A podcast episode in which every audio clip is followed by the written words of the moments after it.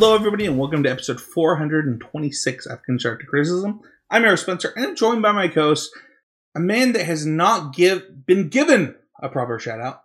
He's been on this ep- this entire podcast for well over a year. Abe Stein, you literally have more episodes than some of my original co-hosts. How are you feeling? It's uh, it's pretty humbling. I was also thinking about it. This is the first episode that you and I have done together without Mason as well. So it's my first time getting to do a CC with uh with Spencer himself. I get to I get to have the experience that so many co-hosts, great co-hosts before me have had. Abe, you're great. Mason is great. I only rejoined the podcast because you two are so great. But I, I gotta ask you, man, like, what is this, like 58 episodes now for you? Like you you are crushing it, dude. Like you you're really here. Yeah, I don't know. It's uh I just remember it was sometime in the spring uh, over the pandemic where Mason asked me, it was like after the Lotus Box stuff had wrapped up, we'd had like some conversations about improving at Magic, and he wanted to have me on the podcast talk about goals. And then he was like, Yeah, that was really good. You want to do that a lot more times? And I was like, My my perspective is so different from yours, which is like I was his boss and I was like I, I won't say I won't say what I said, but I was like, hey man, like I I need a change to happen and I really like it. Can we make it happen? I, and I, I just thought that you were so amazing and even in the time that like I've gotten to do with you in the meetings where like we talk about like the future of the show and even like your want I think I think you have a similar want for me where like show notes are important to you. Like even even this week as you, we'll get into the show with uh with Derek, like we both were editing show notes live, where we both really wanted to just make the best show possible.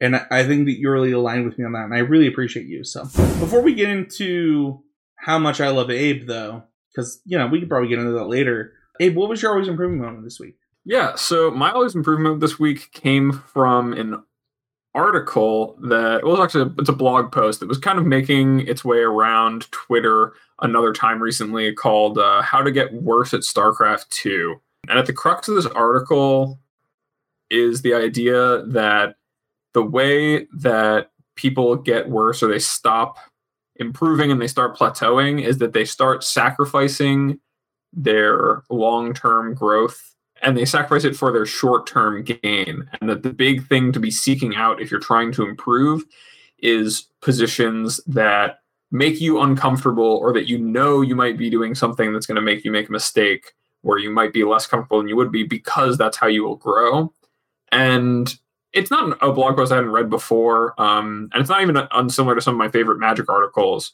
but thinking Can I- about can I it ask you a question. Is this Yeah. similar to like Magic players going really hard on the control or aggro route? Because like one of the things that we know about Magic is like when you play a lot of limited, you just end up in the mid range category a lot, and you get to understand fundamentals of Magic in that space, in like that pivoting space, which we'll talk about with Derek later in the episode. But like, I, I don't play StarCraft two, so I want to know is like is there a difference between like the ter- Terrarian, the Terrans, the the Zergs, Yeah. and the like? i- Is there like a real? The Zergs are clearly aggro, right? the way that the writer talked about it, and, and I would absolutely suggest that you go and read um, read the blog post if you can find it. It's just called "How to Get Worse at StarCraft 2." Is that what he was doing? Is he was playing Terran over and over again on ladder, and he was really trying to get better. And it wasn't until he played some other game that he realized that what had happened to him in Terran, where he wasn't getting any better, was that he at some point had stopped caring about deviating his openings. He was he was like he was playing the same way every time and This- not doing a different strategy. this makes so much It- sense for Terran. it's kind of crazy. yeah, so like he, he's he's not using a different strategy. He's leaning on his strengths too much and not bolstering his weaknesses or not employing other game plans and then making worse strategic decisions because of it because he's, he feels uncomfortable doing those things and instead of grinding into him a new skill Yeah. he was falling back on his short term. And so, but at the crux of it is, yeah, be uncomfortable and push yourself to do those things that you are uncomfortable with, right? If that means playing a deck that you're less comfortable with, playing a new deck or you know trying out a different configuration of the archetype you usually play do that and learn something because it will make you better in the long term and so the way that that manifested itself for me this week was at the rcq that i played um, the last rcq of the season uh, where i was choosing between red black which I, i've played a lot of and i feel very comfortable with because i feel comfortable knowing what's going on in the pioneer format um, you know, I feel comfortable enough to say let's do an entire episode on Red Black like we're doing today, um, and getting to talk about it with uh, with Derek. It's gonna be great. But I just listened to Mason because he was like, "Dude, mono green's really good. You'll figure it out. You know what you're doing. You just need to practice a little bit, and you'll be able to do it." And I was like, "You know what? I've been avoiding playing mono green because of all of these things that I think about it." And about like playing a mirror match and, you know, navigating that being kind of like off-putting or you know what about the decks that are trying to exploit mono green and not really embracing just the power level of green and in my first round of that tournament i immediately lost to Jeskai Play, Ascendancy in two mono, games playing mono green right you played mono yeah I, pl- I wound up playing mono green because I wanted to push myself into a zone that was making me uncomfortable. And immediately I in that in that RCQ, I lost my first round to a Jeskai Ascendancy combo deck because I just made really avoidable tactical errors, and I was like, "Wow, there's so much more to this deck than I had given it credit for." And I'm only experiencing this and learning it and appreciating it because of this, and it really motivated me to reignite that kind of yeah. drive when it comes to the way I'm thinking about and playing the games of Magic. And I felt like I I had to play every round of that uh, for the RCQ. I couldn't draw on a top eight, and I wound up having my run cut short in top four by Bant Humans because I just got like Reflector Mage twice. And even in that game, I felt like I could have, I played like five turns in each of the games yeah. and I felt like I could have played them better. But just playing with that mindset really, it, it felt good to put myself in a position of, hey, don't feel really comfortable with everything you're doing. Don't know all the answers or don't feel like you know all the answers. Do something new and and allow yourself to be un- uncomfortable because that's how you'll grow. So one of the questions that we got that we'll talk about in the Patreon only episode that we'll do tonight, Abe, was kind of understanding like how do you decide who you listen to? Because it wasn't in our Patreon only episode, it was actually in another channel, but we're going to include it. My answer to this question was like, if somebody can give me their why, like, and somebody can give me their why multiple times, where it's like, why do I believe this? Why do I believe that I believe this? and then what is the result of me believing this, I'll probably believe them. Even if I think they're wrong, I still will listen to them. And you do a really good job of this. And it is one of the reasons that anytime I actually got asked for hammer time coaching like two weeks ago. I don't remember who asked me, and I was like, "You don't want to ask me. I'm going to play Hammer Time this weekend. I'm going to play an RCQ with Hammer Time, and. I already am suggesting you because like there's an amount of like this understanding that you have that I think that people should appreciate. Last week, while I wasn't on the show, you talked about how you haven't been playing Magic very often, and I, have been in the same place. Like we, you and I have been here together. It doesn't diminish how we feel about certain things. Uh, we're going to talk to Derek here in a little bit, and I think that he actually exemplifies a lot of my feelings, and also diminishes some of my feelings. And like gets me to feel like an understanding where Derek does a really good job of explaining. I, like legitimately, I think Derek is going to do a really good job in the future of explaining how I feel about Black Red. But I actually think you do a really good job of this. Anytime you play a deck, you like you ask really good questions. So while I completely understand like you losing round one of this event, I actually owe three with this same deck at a local event. I have never, as long as I can remember, 03 to local event. Like it's been well over a decade since I can remember doing this. I I don't know if I've ever done it. All of my losses were due to misplays. I think I think this deck's it's really hard. hard. It's a hard deck. And the whole point of me playing this deck was for me to learn. So I I don't I love that you picked it up and just jammed it.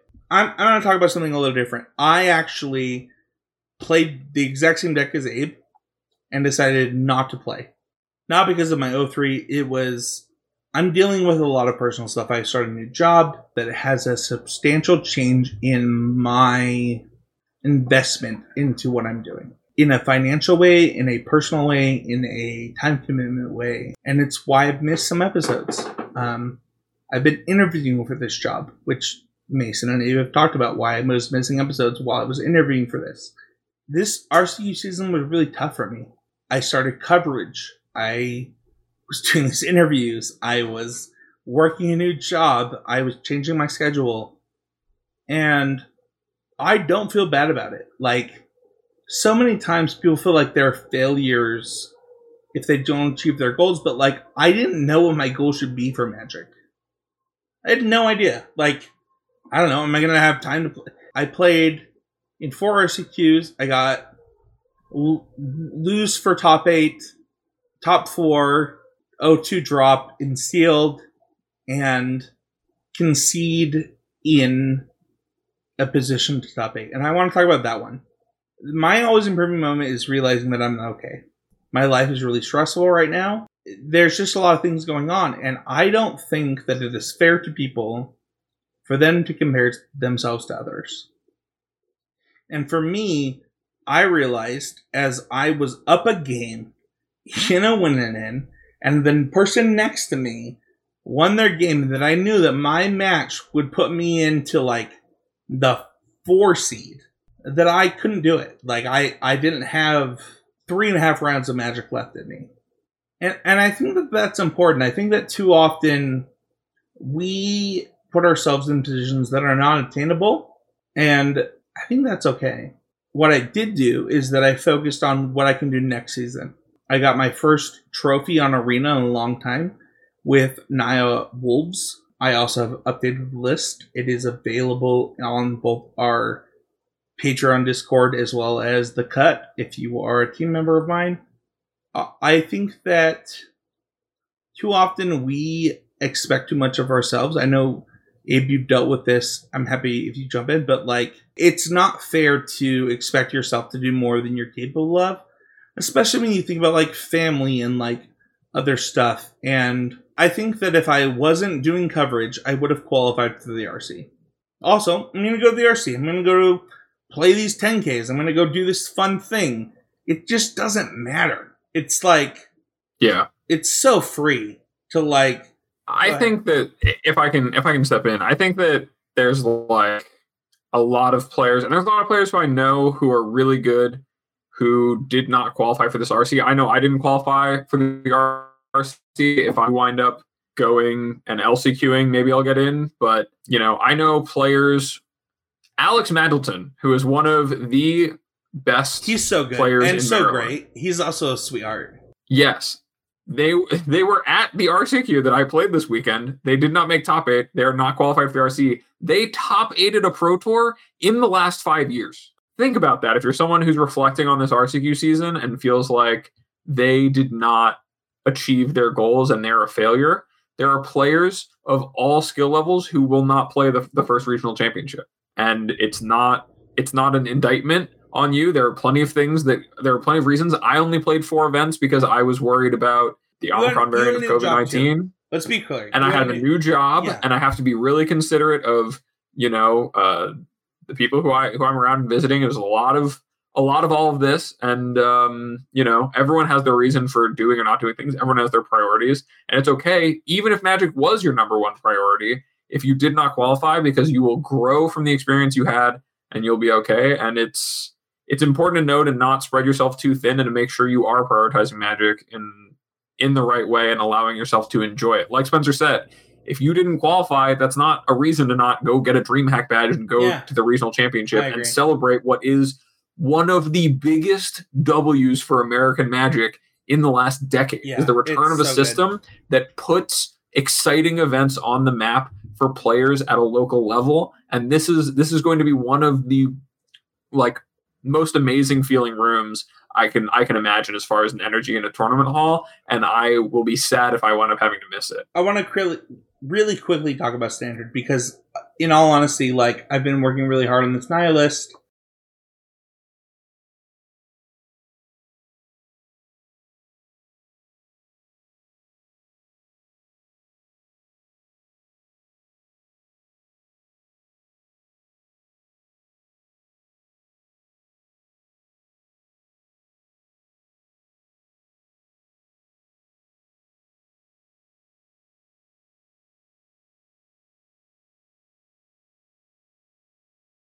Post game uh, against a lot of the field. So that is my always improvement Yeah. moment. I also want to say that I think that what you're doing and looking forward to standard as the the format for the next RC in the season is the exact kind of thing that you should do if you're someone who's you know feeling disappointed about their performance in this uh, RCQ season. They felt like they wanted to qualify, as you know. Take some time, give yourself a break, recharge, but you know keep your eyes pointed forward. You're not going to get very far looking backward. Look towards the next format. Look towards those RCQs you're playing. I, And- I, and I've been RCQ this weekend, man, and I think I said this on the episode, but like I'm playing Hammer Time. Like I'm I'm gonna go all out, Bonk. balls out. Is that the way? Balls to the walls. I don't know how they say this anymore. I'm a boomer now, Abe. But like I have a pretty strong belief that like Hammer Time and Utah Super are underrepresented. You know, I don't think is underrepresented is our patrons. I think I sent this to you. Do we have two hundred percent? No, it was more than that. It was four hundred percent growth this year on Patreon, dude. Yeah, that's a lot of percent. Dude, I I we don't have any patrons to shout this week, but I just want to shout them all out. I'm gonna cry. Uh it, it means so much to me. We're not to like the the hinder father level of patrons, but we're to the hinder level hinder father level of listeners. And it is unbelievable. We had two, 20,000 plus listeners in the last 90 days. Like, Abe, I, I don't know how you felt looking at the numbers when I sent them, but I, I would love to hear your thoughts on like seeing that. You know, you said it at the beginning of the episode. I've been here for just over a year, and I can remember. And I've said this on past was- episodes. I can was- remember it was less than five. When you it was a very different atmosphere in the Discord. It was a very different, you know, a very different approach we had to have for what people were caring about and what kind of content we were bringing and making for people when it came to the, to the show every week. Seeing the community as active as it is this morning when I posted our ping for questions, seeing like five great questions immediately hit the chat at like 10 a.m. I was like, oh my God, this is the life. This is what it is. This is what it's supposed to be.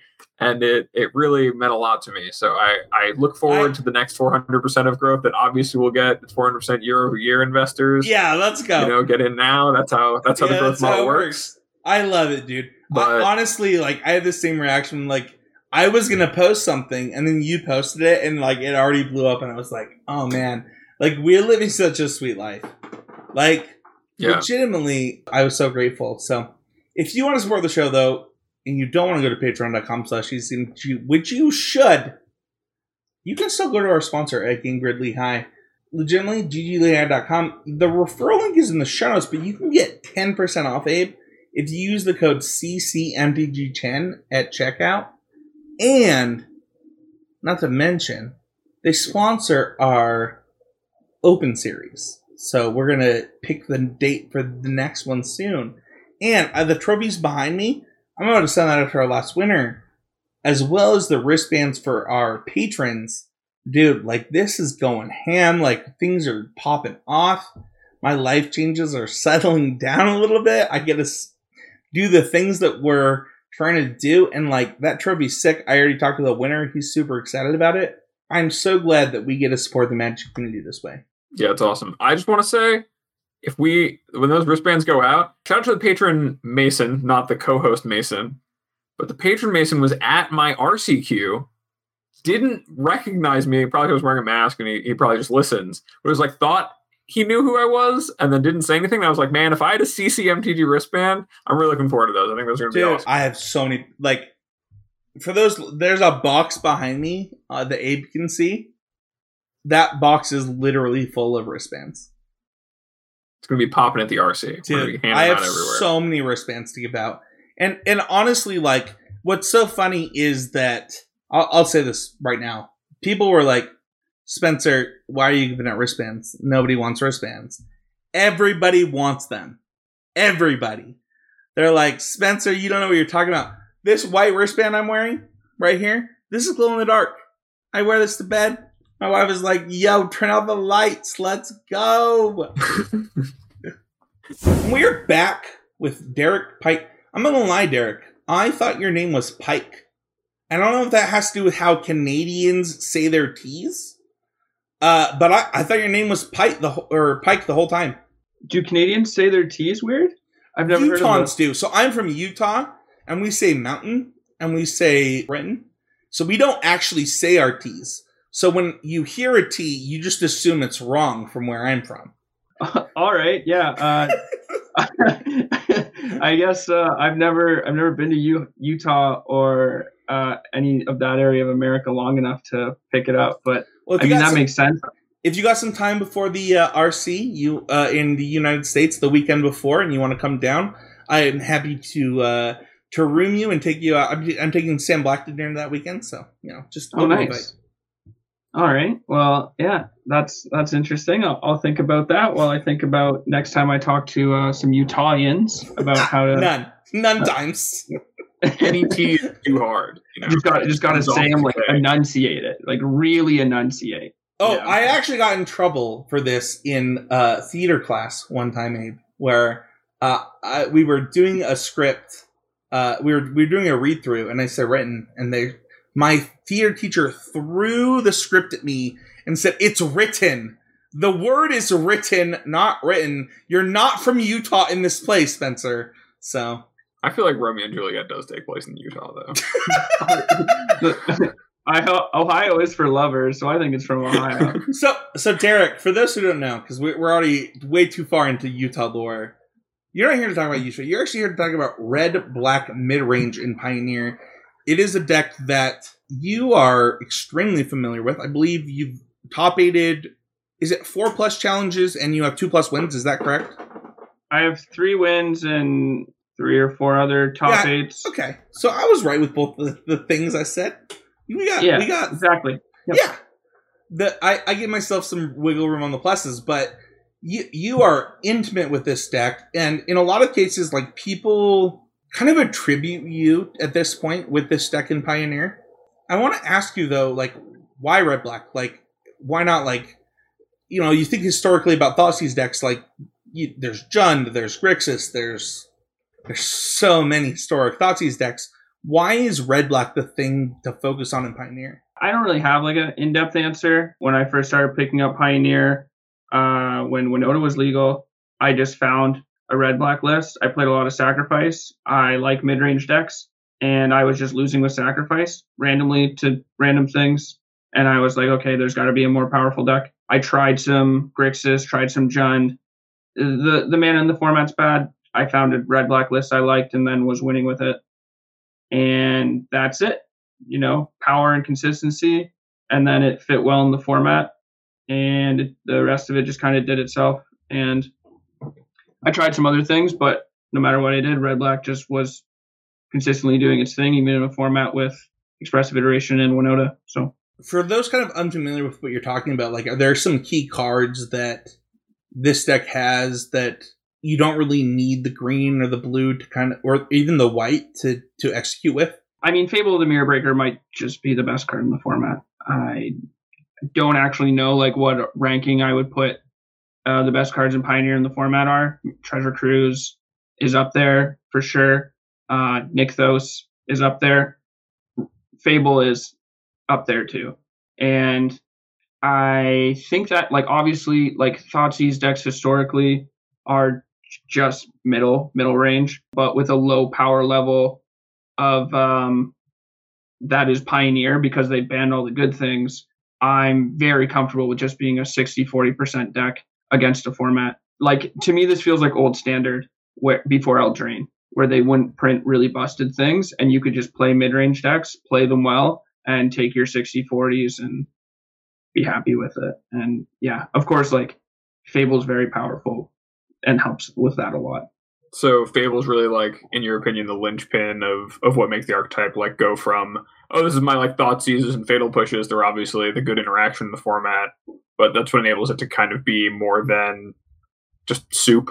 Yes, I've thought about this a lot because I'm not really sure if putting all the onus on Fable is a good, genuine description of the deck. Because I do believe that there are other good two for ones in the format. Recently, I added like Reckoner Bankbuster to the board, and I think that card is really good in the mid range mirrors. That card's not as good as Fable. Or like you could play what's Invoke Despair. That card's not as good as Fable. You can play four mana Sorin. That card's not as good as Fable. So as much as like like yes, in short, yes. But I do think there are good other fillers. Obviously, the deck wouldn't be as powerful or as dominant, and I'm hesitant to like. I think it also diminishes the power of some of the other cards too. You know, it's it's funny because we had um we had Soul on the podcast like I don't know what is like was it actually just actually a month ago at this point, Abe? Yeah, I think it's Uh, just about a month. Yeah, and he actually talked about how Fable made him even move off of like those green black style decks into more of the rack style style decks in Pioneer because it just did everything that green would normally do, right? Like it gives you the mana advantage, it gives you the filtering and the card selection that like green normally does, uh, the or card advantages. I think how he called it, but like it's interesting to hear you mirror him in this way because I mean we all Soul is like I mean he is the king of mid range, right? So like having him and you agree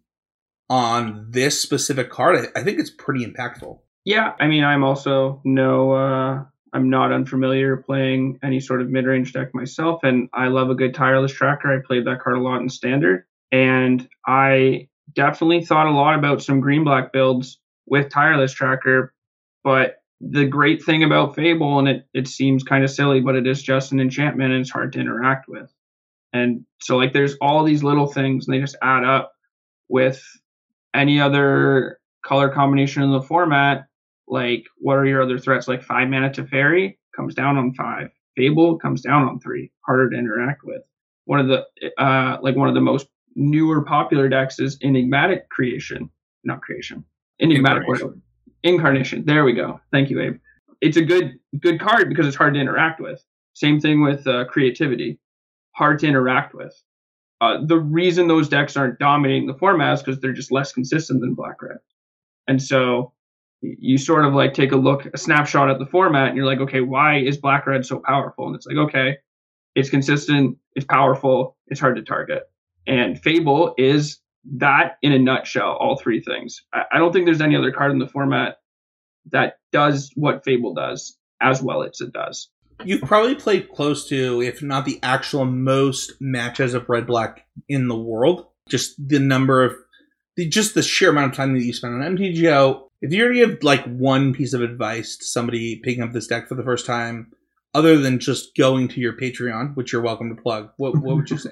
Role assessment is the most important thing in mid-range decks. I have this theory; it's not really fleshed out, but it, if you have like um, a spectrum, you have aggro on one side, control on the other, other side, and combo is somewhere existing wherever, right? It mid-range is like in the middle, and because mid-range is in the middle, you have the opportunity to play control or aggressive, depending on where or what you're playing against or what cards you have in your deck. Understanding your role in each matchup gives you that extra five to ten percent that you need. That takes you from like a sixty percent deck to a seventy percent deck to an eighty percent deck.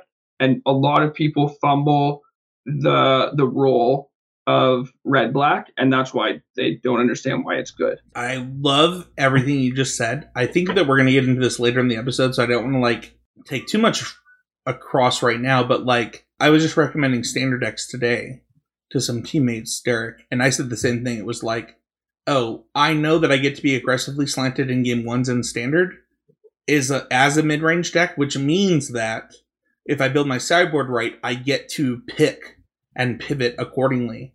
And I think that red black, because of the way that it's positioned Pioneer, gets to do that a lot, especially depending on how you build your deck.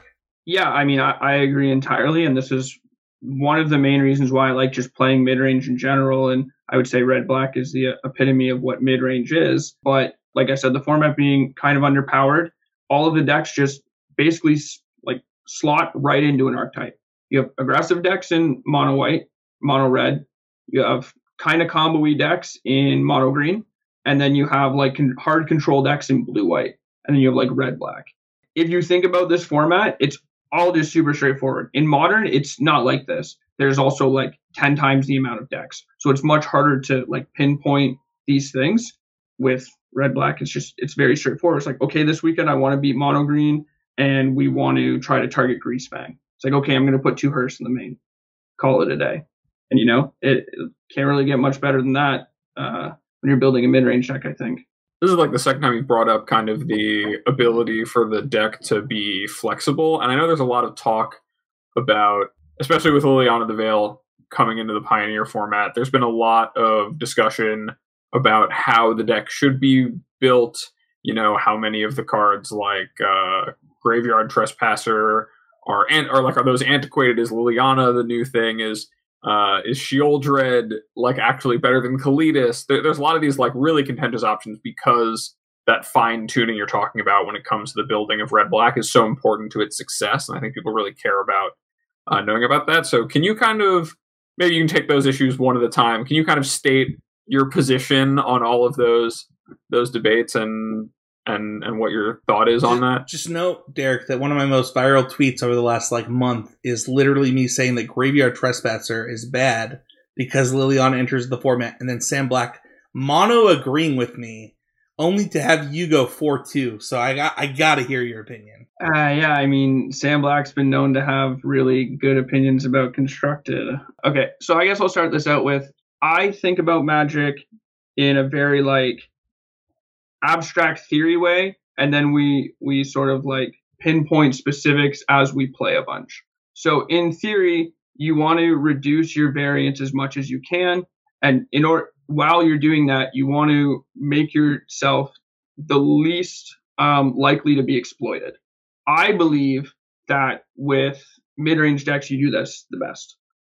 I think cards like Liliana in the format are objectively good because they're powerful, but Liliana is easy to exploit in this format, and you and you see that Liliana can be exploited easy by its place in modern. It no longer exists. You could argue that that is because the the format has sped up a bit with Ragavan, but you could also argue that just in general, playing a three mana planeswalker that is resource denial when you don't have a way to get ahead in the form of Wrenn and Six, just like consistently doing its thing, it, it makes your deck worse because there's other better two for ones in the format. I but, totally agree with you, this, and I want to I want to really pinpoint this because I, I've had a lot of local players come up to me on this, Derek, where I have been working with people that I trust a lot, like Abe, Michaela Downs, and uh, one of the cards that I identified as a really good way to beat Liliana was just playing Bloodthirsty Adversary, where it's like, okay, like sure, you get a Liliana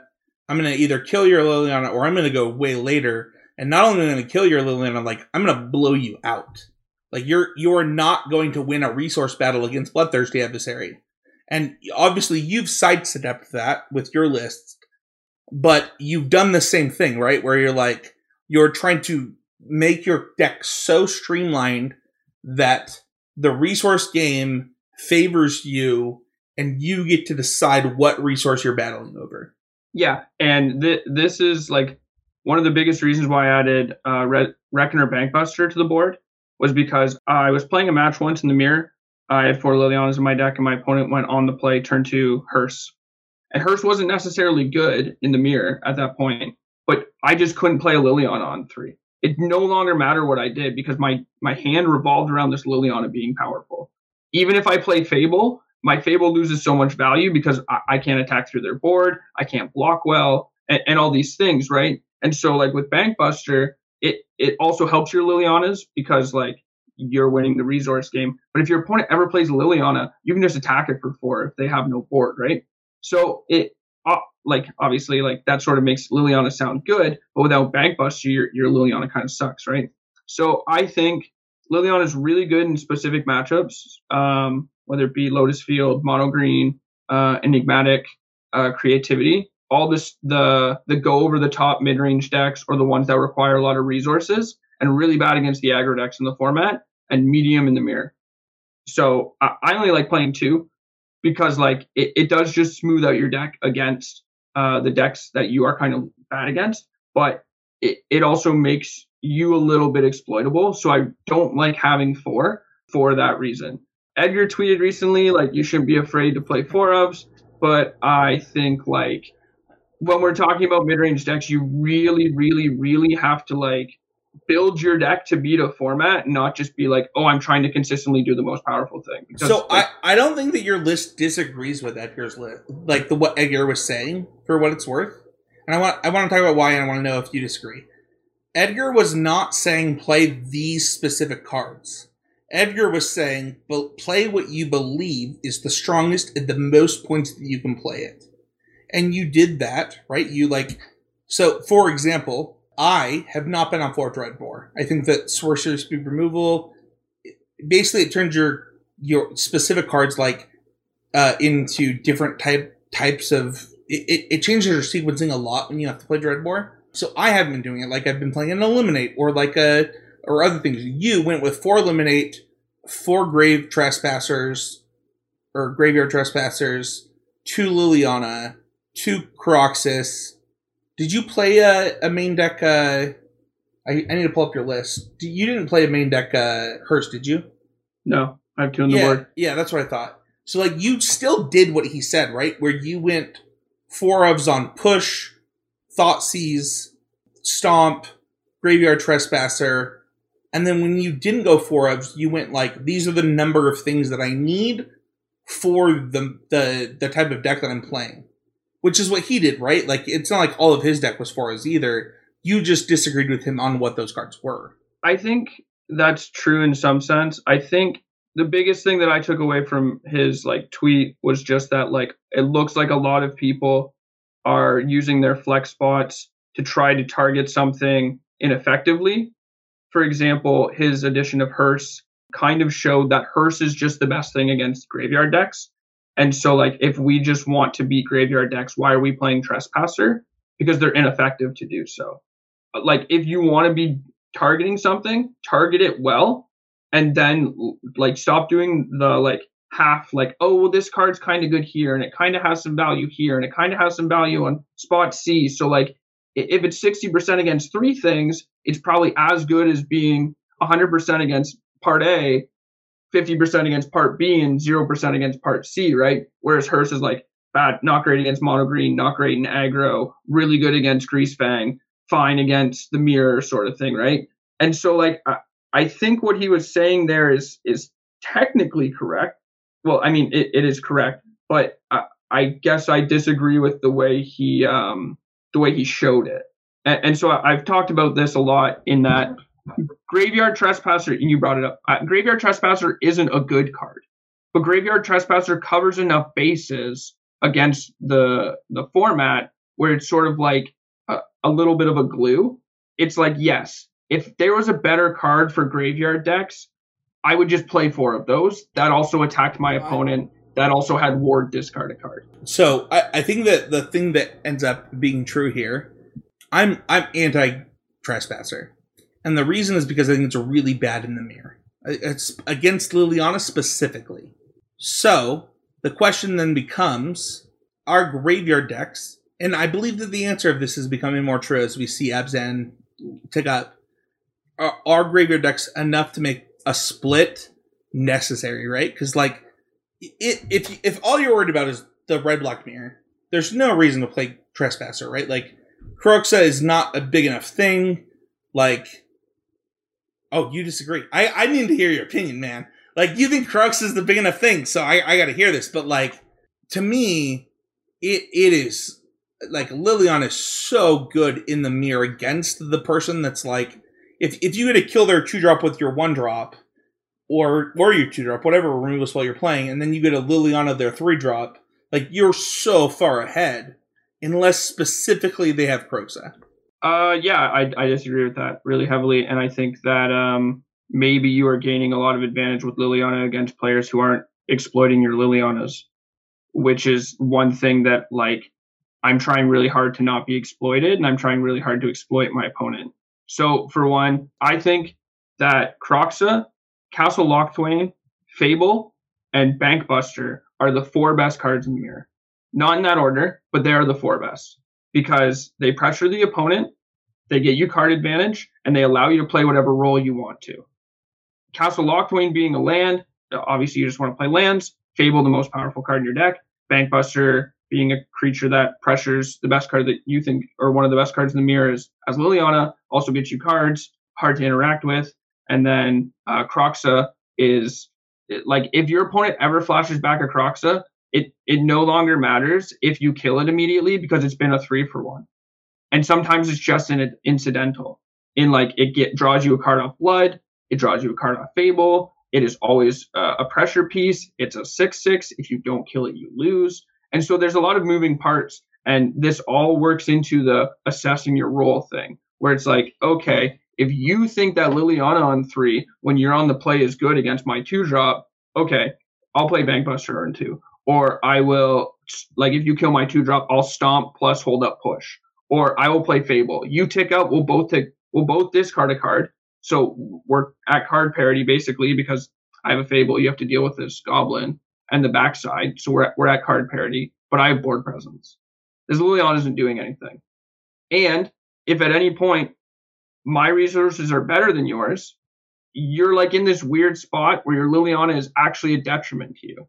So you're kind of playing this like weird, like the mirror is incredibly weird. At, at one point, like I, I kind of thought, I've said it a couple times, I think it was random, but it, it's not random because like your choices don't matter. It's random because at any point you can draw something that completely swings the matchup. Or like you can make a small choice that completely changes everything. What's funny is you said that we were opposed, and I actually think we're aligned here. I, I think that my question was more about Liliana versus the the um the grave the the grave trespasser. But I actually think that you and I are aligned on like one of the reasons that I like bloodthirsty adversary is that it, it is good on both sides, right? It's good against Liliana on both sides of it, and then one of the things that I like about what you said is like Bonecrusher Giant, which is a card that you have to decide how many you want of it if you want to play something like Bloodthirsty Adversary, whether you want to play something like Chandra, whether you, like you know there are there are only so many spots that you can play four ofs in. You actually have already talked about like multiple times where cards that should be considered flex slots uh, kind of align into this. No, like if your opponent is trying to get an advantage here, these like just good cards are still just good. I think that you know, in regards to like Liliana versus Trespasser, something that I've noticed a lot about I think it's just Liliana the Veil, the card in general, over my years of playing with it since it was printed. And part of the reason it's such a great card, not just on the level of power, but on like gameplay experience, is that it is such a unique set of questions to be asking on the game of like, are my resources more valuable than my opponent's resources in hand? You know, like obviously edicting your opponent is pretty powerful, but it's pretty contextually powerful. And Liliana is a card that is actually just draining the game of resources and incentivizing you to, to trade off resources quickly to try to wind up ahead with the planeswalker itself against everything else. But I think that especially as it comes to Trespasser and Liliana in opposition against each other, outside of Liliana, there is and I guess Sheoldred now, there's like there's not a single card that exchanges profitably with Graveyard Trespasser, while Graveyard Trespasser does productive things, even if they're not the most maximally impactful th- things in the black red mirrors, in the aggressive matchups, in the control matchups. Like Ward discard a card on just a 3 3 with no other text is a really impactful body to have. And the fact that it does all this other stuff is upside. I, and I can't tell you the amount of times that as like a mono red player early on in Pioneer playing against uh, red black, I found that the games where that's, I would win were the ones where my opponent true. allowed allowed me to make a positive exchange with like my prowess creatures because they blocked and I didn't have to discard a card to the trespasser or like two for myself on it. I was able to like get them in combat with it. And otherwise I would like fall behind the card or not be able to like play the game through the card because it was asking me to do too much to clear it. So I, I think it's like, you know, Liliana is obviously one of the best cards in Pioneer. I think it's one of the the strongest cards they've put into the format like just in, the, in a vacuum, Liliana is one of the best cards. Yeah, in, in, in a vacuum, I agree. Yeah, but also it is an exploitable card in the sense that its play patterns are not ones that are always beneficial every time in the same way that when you cast a Fable the Mirror Breaker, you're always getting upside through the entire time that permanent's in play. Yeah. Right? Liliana, its fail states are all pretty good, right? It's like, oh, I'll discard a card I don't need for a card you don't need, or maybe you do need or like it's I'll minus it and I'll just trade my Liliana for your creature and you'll attack it. That'll be fine. But that's kind of less and less what games tend to be about. Whereas Trespasser is kind of like always doing something to the rules of engagement. Yeah, um, I, if it's less. I- I guess I got got a little lost in the Liliana v Trespasser thing. No, I, Um, think, I think that's okay because I think that's an important question. So Yeah, I I think like like Abe said, Liliana is objectively very powerful. Um, Trespasser is kind of just a three three for three that that does some things some amount of the time and has discard ward. Like I know I'm just describing the card, but it, that is kind of what it does. I played Edgar's list with no trespassers, and my biggest problem was that Liliana doesn't end the game. It, it's powerful, it's removal, it's a resource denial. I played against blue white and I had a t- hard time beating them because I played a Liliana and they played a Wandering Emperor, and I looked at them and go, "Okay, cool, we're gonna I- stare at each other. We're, we're both gonna discard cards, and Yeah. I'm going to lose." I, So, I, do, like- I do think that Liliana's problem in this format and, and in modern for what it's worth is what you just described, right? Like where you're supposed to be at parity to take advantage of Liliana, but you actually kind of need to be ahead to take advantage of Liliana at this point. That can be rough sometimes, right? Because like it means that when you play it, if that minus doesn't pull you ahead and it puts you at parity, then the Liliana is bad. I touched on this a little bit earlier, but there are so many ways to gain advantage in Magic now, like that aren't necessarily always two for ones, but are like small little edges, like the Wandering Emperor, for example. Not exactly always a two for one, but a potential two for one controls the board. Uh, five minute to fairy is another one. We're not talking about like literal divination. We're talking about like, okay, Liliana is sort of a two for one, but it gains a little bit advantage. Graveyard Trespasser is kind of not really a two for one, but sometimes is, and but like will kill the opponent. Bonecrusher Giant is sometimes a two for one, but there's not always an X two in play or whatever, whatever, whatever. I- If you use your cards and assess your role, you will win if you use your like pseudo two for ones the best. And I think like Liliana prevents you from doing that some amount of the time. Not always. Sometimes it enables that. But the times it prevents you from doing that, you will lose to your opponent's pseudo two for ones because they have priority over the game, especially if that's what you're doing on turn three. Because there's so many like same thing in modern. The the format's really sped up. With Liliana also being in the format, everybody sort of notices, oh, Liliana Sheoldred turns three and four. I have to do some things on turn one and turn two. If you don't have an interactive answer on turns one and turn two, your Liliana does nothing. You're dead. You're exploited. It's the same thing over and over again. And so, like, yeah, Liliana is objectively powerful. I only like two for these reasons. Like, Sure. you can argue that I, I could play like more strangles, add another Liliana, really play more of a mid range and control game. Yeah. I just like cutting Liliana, but yeah. I, I I think that one of the, we'll get into this later in the episode, but I I really liked your answer here. What what type of metagames do you like Black Red in? Like, is there a is there like a sweet spot for it? I would love to play against White Red Heroic all day. There was like a two week period where everybody was like, "Oh, White Red Heroic beats Mono Green," and I was like, "Yes, stop playing Mono Green and play White Red Heroic, please. I'm begging you." And Canister would go on his stream, and he played against Doomwake, and he's and Doomwake sideboarded awfully, and everybody's like, "Oh my god, Red Black can't beat White Red Heroic." I'm like, "Yes, good." Let's go, everybody! Please, I register your white red heroic deck. And then there was a time where people were like, "Mono blue spirits beats mono green." I'm like, I don't know if that's true, but I can't It, lose it to mono is blue. true, but it is easily the worst. Black Red is easily the very worst matchup for Mono Blue. If Black Red did not exist, I believe that Mono Blue Spirits would be the best deck in Pioneer. Fun there fact: may have been, you actually can't beat this deck. Uh, yeah, exactly. And there might have been some anti-black red rhetoric floating around on Twitter with people who don't know how to use a Thoughtseize properly, or they always just Thoughtseize on one and go, "Oh, my opponent drew cards. How do I beat them?" And it's just like I can play mono blue and win these events. It's like I'm just going to play Strangle. I- You're going to die, and then I just like I, I just kept winning. I played a RCQ this weekend, and we'll talk about it. Uh, I actually talked about it before I talked to you historically because of the way that we record this podcast. But uh, I played against Spirits with Black Red at an RCQ recently, Derek, and my opponent in game one, while they were winning, wanted to leave.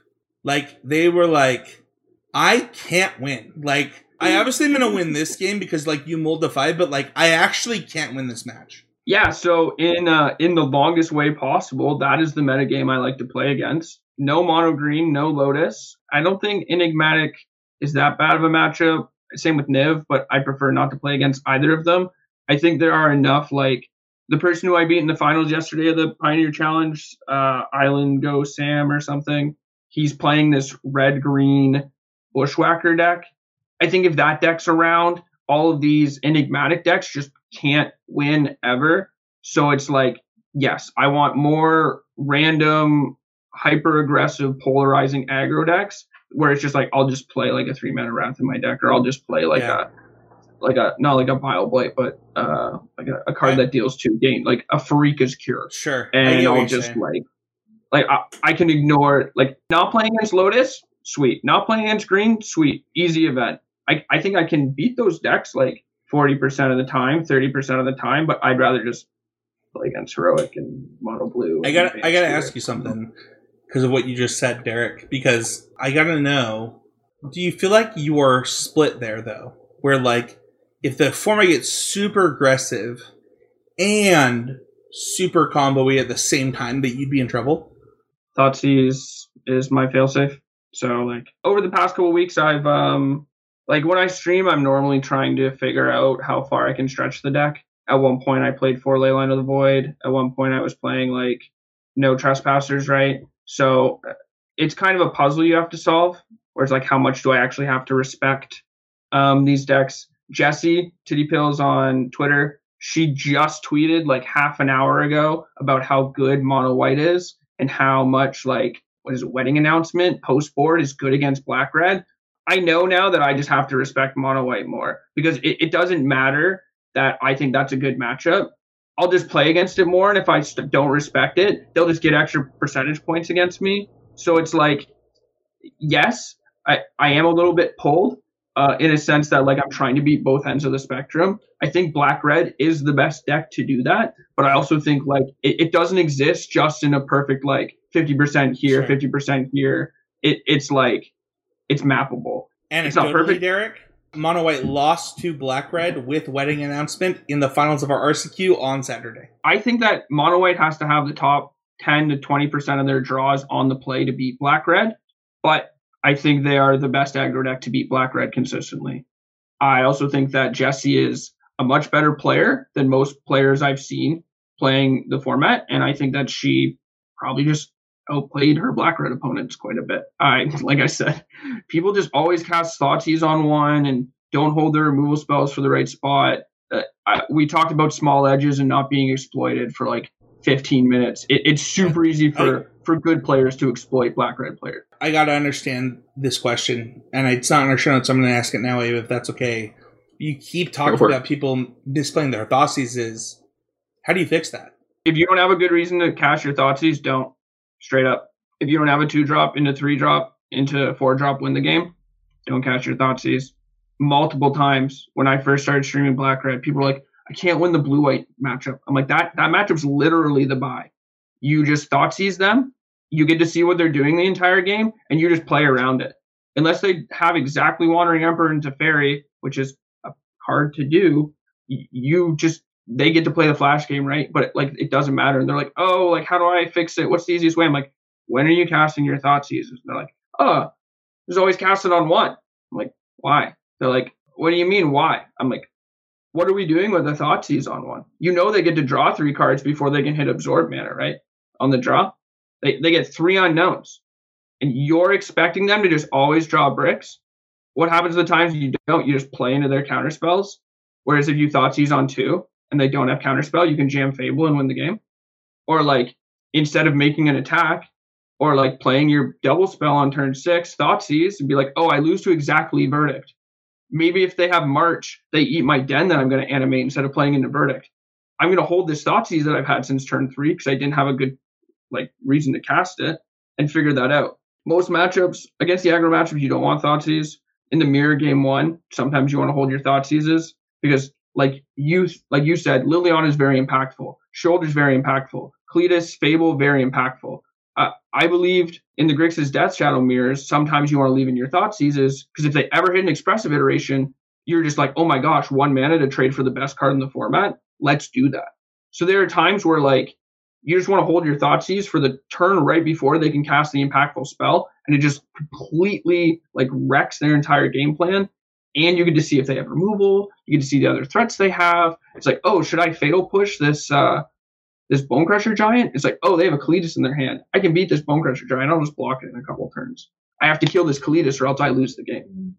So like the holding your Thoughtseizes until you have a reason to cast them is very important and something that gets you a lot of like small edges. It's all about small edges. And if you can turn those small edges into like big, drastic edges against your opponent, you'll just win more. And if your opponents aren't doing that, you can exploit that. It's like if you're the blue white player and your opponent always Thoughtseizes you on one, it's like I drew the counterspell on turn three. They're gonna jam into it. The game is over. I have Wandering Emperor. And then you get people being like, oh my god, blue white's the best deck. I don't know how to beat it with red black. Just think about what you're doing. I think uh, I think Reid Duke had a really good article from like back when the Thoughtseize was reprinted in Theros, just like on a, a primer on casting Thoughtseize. Definitely worth reading if anyone feels like they're in the camp of not knowing what to do with their Thoughtseizes. He does. I literally thought about two things. I thought about that article, and I thought about the literal PV video called Small Edges. But while Derek was talking, both of those things. Yeah, both excellent pieces of content. Um, if you if you want to think more about that.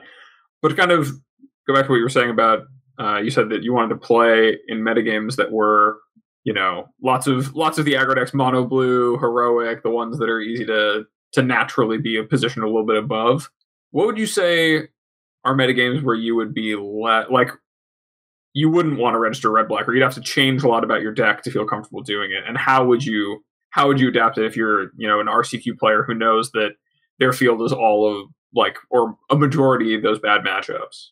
If there was like if you knew there was like three or four Lotus players at your local event, I'd be not happy with registering red black. You can play more duresses, go blanks, uh, weathered runestones, the like, but uh, Lotus, I won't say it's unwinnable because you can have draws and like Lotus, so many been hit with so many bans that like it's it's not super powerful. It really can't really consistently kill you before turn four or five. But uh, yeah, I'm just Lotus is bad, and then mono green. There is no effectively good 100% way to beat mono green out of red black. Like I say, it's a 60 40, but you do kind of have to get lucky, which is unfortunate because I think mono green's the most played and the best deck in the format. But uh, yeah, Lotus Field and mono green, and yeah, that's actually straight up Derek what I think too. Like if those are the two decks you're gonna play against, there's not like a sideboard configuration that looks great for you. Like Runestone is you mentioned that card, right? Like I, I think that card is actually kind of key into where like it fits into both roles. But outside of that, it, it's kind of rough outside of duress. And the other thing is like just because you think those decks are in the room doesn't mean that somebody might still bring heroic. Which like I, heroic's a good matchup, but if you've cut all your anti aggro cards because you want to beat Lotus this week because you need a lot of cards to beat Lotus, and you get paired into the aggro deck, it's like you could still be like 60 40 against aggro and just hit the 40 percenter because your sideboard isn't built for that. Can I ask a question on this because this is do you you've mentioned some of the decks that I was the most worried about for my RCQ. What do you think of Noxious Grasp? I like Noxious Grasp. I struggle to find a spot for it often because it is similar to the graveyard trespasser issue where it kind of covers some things effectively but at the same time it is not the best card at doing that. And so you're kind of asking this question of what am i really trying to do? And it's like am i playing a catch-all or do i just want to play like an abrade or I, I like i like this i like this answer a lot because like to me it was like i'm playing bloodthirsty adversary so i want to play more spells in in my deck right? And that was the one that was like, okay, it's good against green, it's good against heroic, and it's good against you know decks decks like um oh my gosh, Greasefang, right? Like you have perfectly encapsulated my thoughts on why I played the card. So I appreciate that. Yeah, I was playing one before Sheoldred made its way into the deck, just because Kiora is the most problematic card out of mono green hitting a Greasefang is important, and then the other the backup plan out of Greasefang is uh, Chariot, and Noxious Grasp covers those three things pretty effectively, while also covering mono white, heroic, kills to Teferi out of blue white, Niv, whatever, whatever, whatever. But with the printing of Sheoldred, I felt a bit more effective against Greasefang, a bit more effective against Green. And so I am just playing, think, some Extinction events right now. Oh, I'm playing um, Playing three. Rending Volley. Three, three extinction event, two rending volley. Yeah, the, the rending volleys are just better against the mono white players who are trying to aggro draw me. Because, I like, of course, Jesse just tweeted, but it was on the uprise the past couple weeks, and because it was beating up on mono green and all the enig- enigmatic decks, and I think it's one of the cheapest decks to play, one of the easiest decks to pick up, one of the easiest decks to get cards for, et cetera, et cetera. So Something that we talked about a bit earlier was about understanding role assessment and like assigning yourself a role not not even just in the matchup but within a game that you're playing. And, and also not even just within like a mid-range mirror but also sometimes you're the beatdown against some of the aggro decks or like positions where you're the beatdown or you're controlling. Especially with Liliana you're able to kind of choke out the control decks and try to control the game that way. Can you talk a bit about like how at least for the ones that are defined kind of by the matchup how you try to position yourself and how your like preferred role can play into play into your sideboard decisions and how maybe also might affect things where like on the player draw you might change your approach yeah, I guess I'll do the play draw thing first. For the most part, this might be loose uh, as a Magic player, but I just don't care about play draw in general. I, I don't sideboard differently for it. I think it is a silly heuristic to focus on play draw unless you are really, really, really, really, really polarized against a specific matchup and you're in a small card pool where you, you expect to play against that matchup a lot. So in standard, if you're on the play draw, it sometimes it's better to like cut your four drops, add some one drop removals, like in the mono red mirror or something of years past. But like in the formats now, if my opponent if I'm playing the mirror my opponent has Fable on turn three, it's like nothing I can do on the draw really changes that. Except for like having in Thoughtseize, and then I'm I have this card in my deck that like, okay, I have to draw it before turn three, and then I have to make sure I have no other plays by turn three. And it's like, if I have no other plays by turn three, like I'm probably losing to a Blood Tithe Harvester. And it's like, okay, now I'm opening myself up to being exploited. So like in the longest way, like I think play draw is doesn't really matter except for specifically mono green. And I've thought about having like completely transitional sideboards for the play draw mono green because elf on one on the draw against mono green is almost a death sentence unless you kill the elf. and uh, just having two strangles in your board raises that percentage. But if you have stomp in your deck on the play against mono green and they play elf on one, you are just like so far ahead because you can like stomp their elf and then untap play fable. And it's like, what are they doing? Playing a wolf a Havel in the Karn, okay, like attack you, kill your Karn, do the thing, you lose, I have a shoulder, sort of thing, right? So just to encapsulate this for the listeners, as long as your game plan works on the player of the draw, it doesn't matter. Like you, you as long as you can make a game plan where the cards that you're bringing in and out do the exact same thing in the game. In the game, it really doesn't matter if you're on the player of the draw.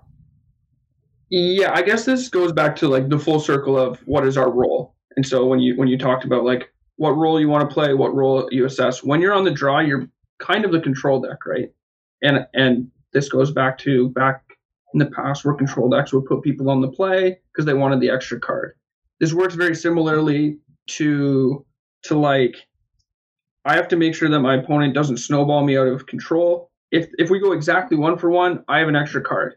Hopefully that card, if we're at parity the entire time, pushes me over the edge. Against most decks in the format, that's true, but that also goes about role assessment.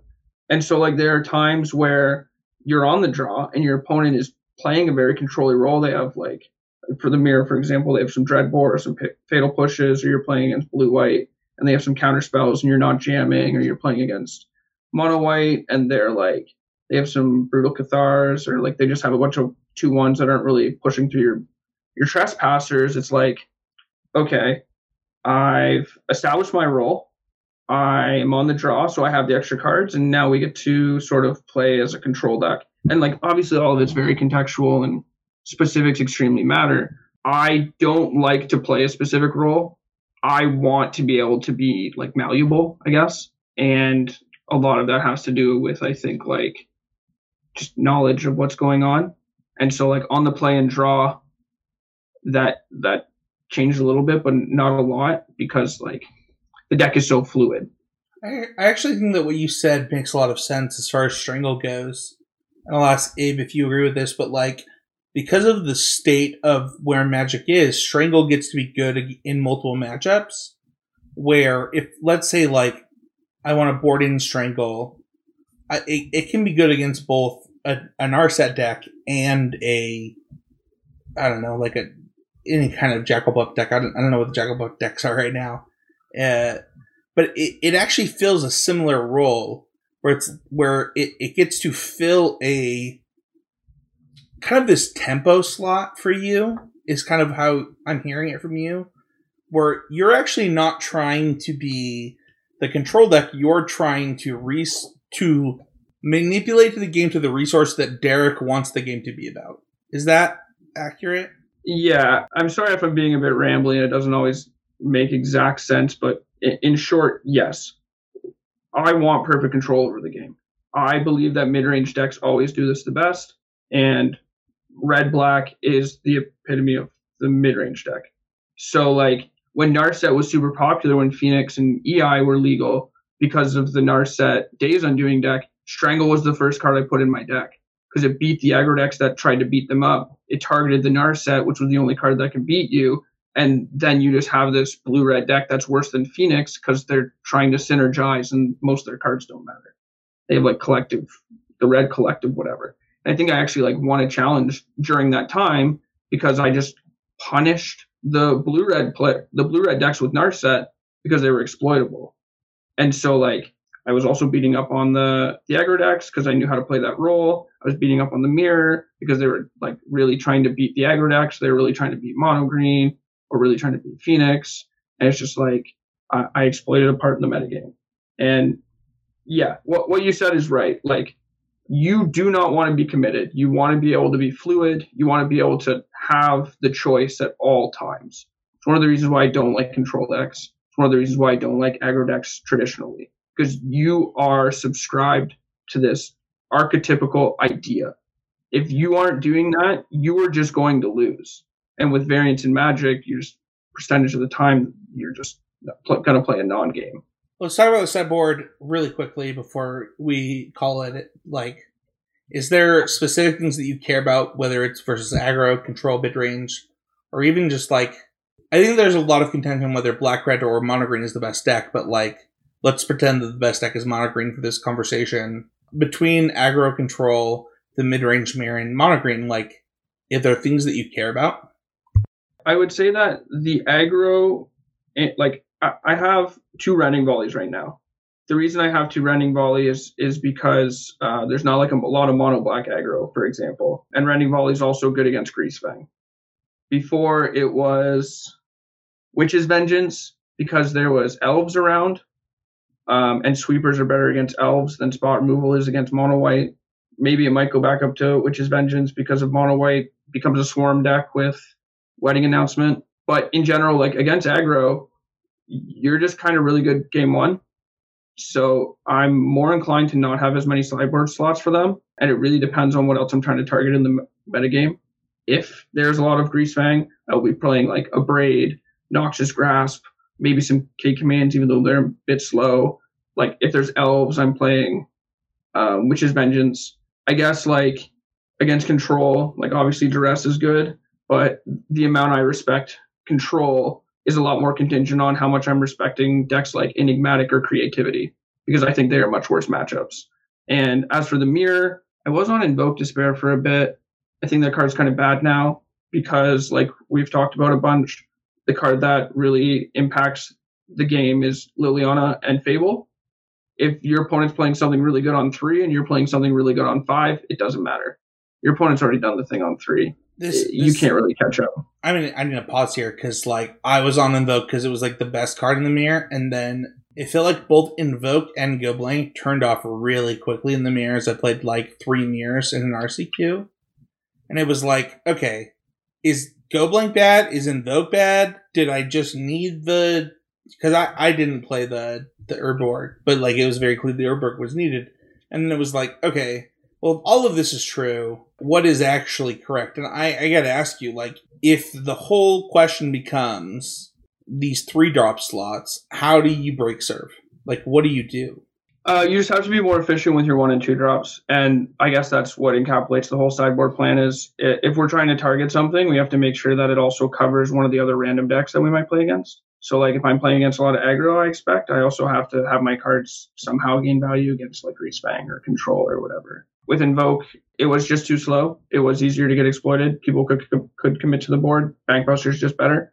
Um, does the same thing, cheaper, plays different roles better against aggro, like I'm more likely to play Wraths. But if I'm also expecting to play against control, like I'll respect control more because I'm already pre-built to beat aggro.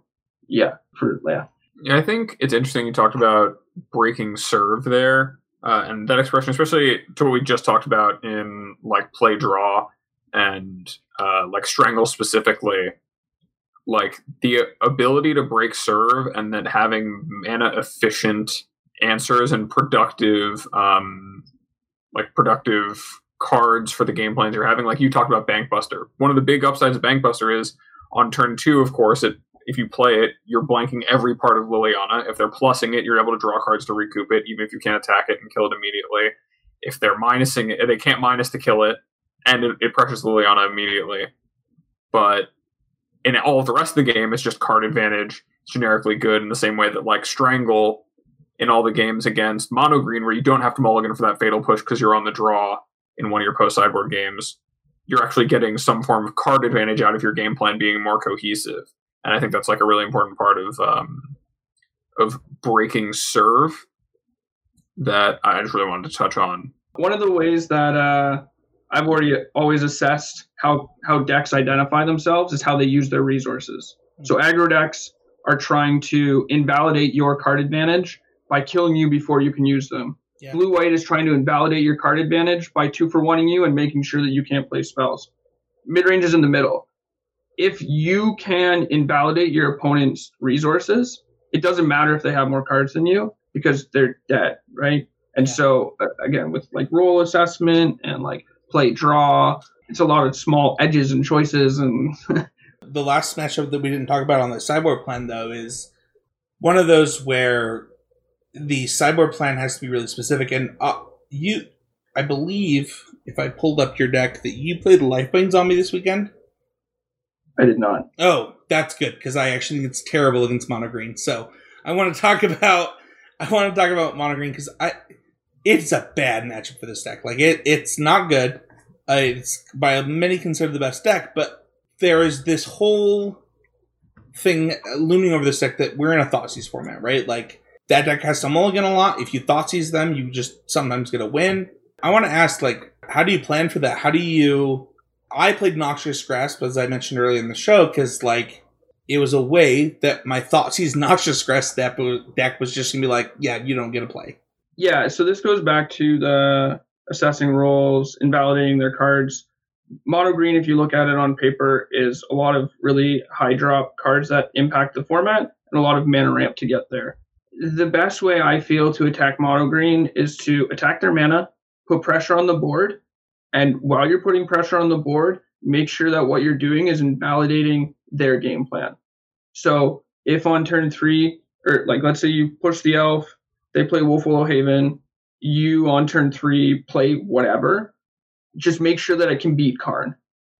And if they play Karn, you beat the Karn, they have boat, make sure whatever you're doing is killing them through a boat. And hopefully the plan is that they're really dependent on that elf, or you have a thought Thoughtseize that can pick apart their turn four play. And that. so a lot about a lot about it is just like you have to assess how they win, and so you have to find the best way to prevent that from happening. Are you the reason you why? Team, Mar- are you team Duress in that matchup then? How is he gonna How is he gonna let him cast the Karn, minus to get the boat, make I him discard the boat? How many one drop? I, like you have two Duress in your sideboard. Are you boarding them in or not, Derek? I'm you're not deciding. You're like you're flipping a coin. you're not. I'm. I'm not. Okay. I'm not. It, it. It's one of the like same with Go Blank. There was a lot of talk in my Discord about Go Blank on the play, Go Blank on the draw. When like should I board and dress? I, I don't know. I don't do it because I think that it's too polarizing. Sure. And the times where you miss when you cast it, you're losing. And the times when you draw it late and it doesn't do anything, you're losing. Sure. Same thing with like Leyline of the Void. And I, I don't want to raise those percentages. I don't I don't want to like ha- add that percentage to my loss count. Do I think that bringing in duress is bad? No. If you brought it in and you're like, okay, I believe that I can't beat a Karn if it resolves, or I need to hit a storm, or I need to hit a Nissa, yeah, just make sure that it's logical.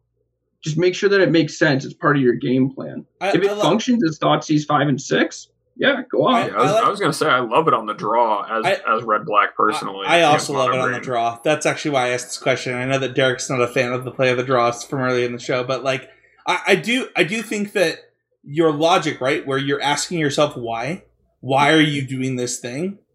That is way more important, and we've preached this on this podcast in ad nauseum. So I'm not I'm not going to do it more, but like asking yourself like why do I want to do this is way more important than anything else. Uh, we're going to do some rapid fire questions just right now. Derek, okay? What cards should people know about moving forward? Shoulder's good. I like that card. I think it's it's not better than Cletus. If people keep asking me, is it better than Cletus?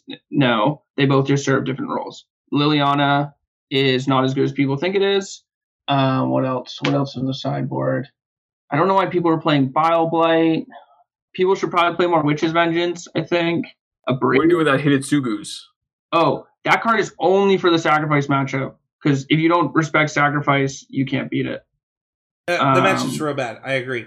I, I gotta say something really quick because I agree with what Derek just said, and I want to highlight it that if you are familiar with the Abe Stein, Michaela Downs, Spencer Howland version of Red Black, you might be familiar with this card called Hazoret. And Sheoldred is just that card that's way better in the deck. It's like the exact same thing. Way less mana to Yeah, it's just like it's the same thing but better.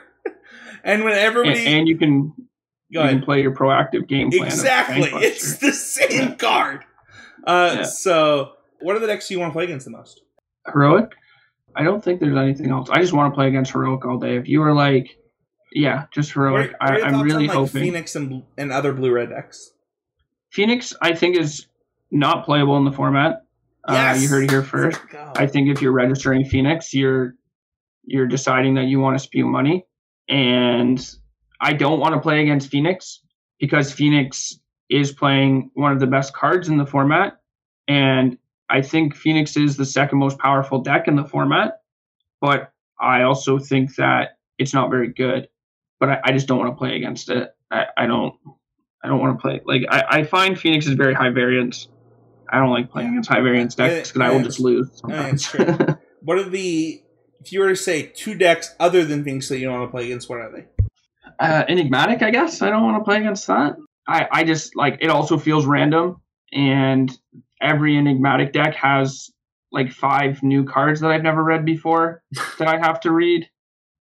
And I, I don't like doing that. Like just play Agent of Treachery against me. I don't want to see if you brought in the the Green Titan or if you're playing Visodrix or You don't like getting comed? yeah, I'm not I really hope Getting put in the tried coma? to, tried to Oh. put Visitors in against you, Derek. That sounds real winnable for you.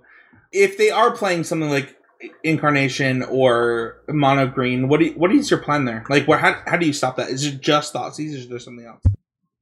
Thoughtseize is the biggest thing.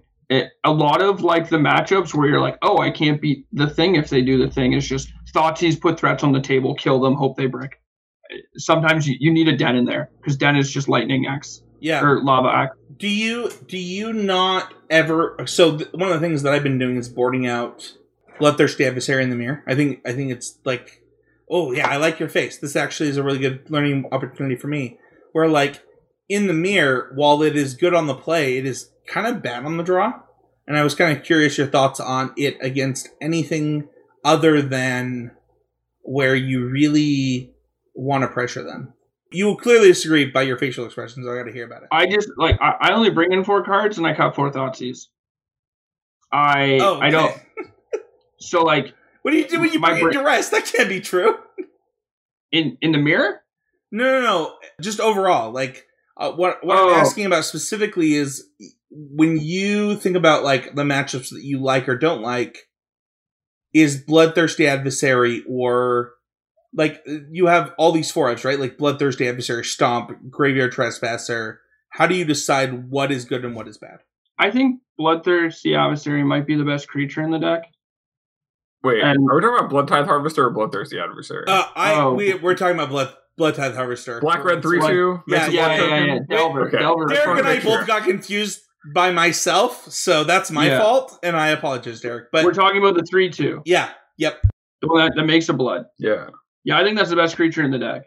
It sounds kind of stupid because like Sheoldred's in the deck, but like I can't think of a better card that I would want on two mana. Like I'm playing a tenacious underdog because it's a three two with flashback, and Blood Tithe Harvester is just better than that. It's good against every deck in the format. I don't know a format where I don't want Blood Tithe Harvester. Is there any changes you'd make to your deck tomorrow before people pick up this deck when they listen to this podcast? Uh, I would add more wraths, low to the ground wraths, Witch's Vengeance. Path of Peril is not as good, obviously. Meathook Massacre. With Jesse tweeting about mono white, I think that people are going to realize that mono white is good against mono green, good against the go over the top enigmatic decks, creativity decks. And it's just going to swarm everything. Y- So you have you to like go to like five five one drop removal spells in the main, or are you just gonna stay at four? it's hard. Strangle is actively bad against everything but uh, mono green and some of the aggro decks. Sure. and the most most of the aggro decks you're already good against. So I would rather have a card for the mirror that I think is more effective. And then the other thing is like, what am I cutting? Because I I like everything else for the most part. Abe, anything you want to say before we give him the Patreon question? No, I was just gonna gonna hit him with the patron questions. So we Smack 'em. got some questions from our patrons over patreon.com. Mikey asks, Hi Mr. Ginger. Uh, how does it feel to know every red black player in Pioneer basically just copies your list? it's a it's a lot of like random responsibility that I was not ready for when I first started like streaming and making Patreon content because like people just like attribute it to me. So it's like like we we talked about like the duress thing. I, I don't think I know more than most other people who are playing things. The most important thing as long as you're thinking about what you're doing and your your plans make sense and this is what I've been trying to tell people and everybody's like oh, Ginger playing this this week, uh, chatting. Uh, I'm not doing this. Or Edgar tweeted about no trespasser. Like, I'm not going to play. Ginger's bad because he's playing four trespassers. Like, like, like, stop it. Like, let, Dude. let's all take a step back. Like, Derek, you're literally describing my relationship with Temur Scapeshift, like in a real way, where like my Temur Scapeshift list, like won a bunch of freaking five O's and like whatever the thing was back then, and then like people were like, "Well, what is Spencer doing on his YouTube channel?" I feel that so deeply, and you're like, you know what? Like at some point, you need to decide what is like you you need to make role assignment yourself and like understand how to build your own deck. like, don't get me wrong. It's sweet. I made a bunch of money off making red black content. Like, thank you everybody for uh, copying all my lists and doing exactly what I say. Um, and they won money but- too, for what it's worth. Let's not pretend that you just made money. They Oh, also made oh. money. Yes, yes, for the low, low price on my Patreon. But yeah, it, it is a lot of uh, weird responsibility, and it, it's not a bad thing. It, I, I enjoy it. Don't get me wrong. I wouldn't stream if I didn't enjoy the attention. Also, hello, Mikey. How are you? It was really funny this week because I I wound up losing in uh, top four of the last RCQ of the season, but Ginger knew that I had top eighted the RCQ before I told him because someone fought, who like played his deck list tweeted the picture of the top eight photo of him in it, and I was also in it. And he was like, "I didn't know you. How did the RCQ go? I didn't know you top eighted." And I was like, "Yeah, so it's a wild Yeah, content creator thing for sure." in my uh in my discord there was like like five or six people in the southern or north cal uh like an rcq it was like a decent sized rcq and one person's in one of my tabs like talking about their record and posting the stands be like oh i top eighted and somebody's in another tab talking about how they came ninth or something and another person's like oh i was also at that rcq turns out like five or six people all at that RCQ were playing the exact same list. And some guy at the event was like, man, these red black players are stupid. All they do is copy Ginger. And one of the dudes was like, yeah, he's just building the best deck or whatever, and just like like what? Why am I getting dragged into this? Like I, I, I just turn on a camera for a couple hours a day, I, uh, you know, like yeah. The next question is what interaction or specific cards made red black cor- the correct mid range choice of Pioneer? Kind of already answered this with with Fable, so I want you I want you to give a different answer than Fable. Fable is the biggest one. Uh, the removal is the second biggest one. Chandra, before Sheoldred and Lily were printed, was the best answer to a lot of things in the format and was the best thing that allowed you to go from mid to late game. Um, Tireless Tracker being an X2 also made it really weak to Bonecrusher Giant, and the, the other card is Bonecrusher Giant. The times where Bonecrusher Giant is just a two for one against aggro, you can't lose. That's what made the deck really, really good when Winota was around because everybody was just trying to race Winota. Winota, like, obviously was busted and was the best deck in the format. But if you wanted a fighting chance in that format, you probably had to be playing Bonecrusher Giants of some sort. Derek, if people want to find you, find your content, find out where they can learn more about this red black deck, where are you going to do that?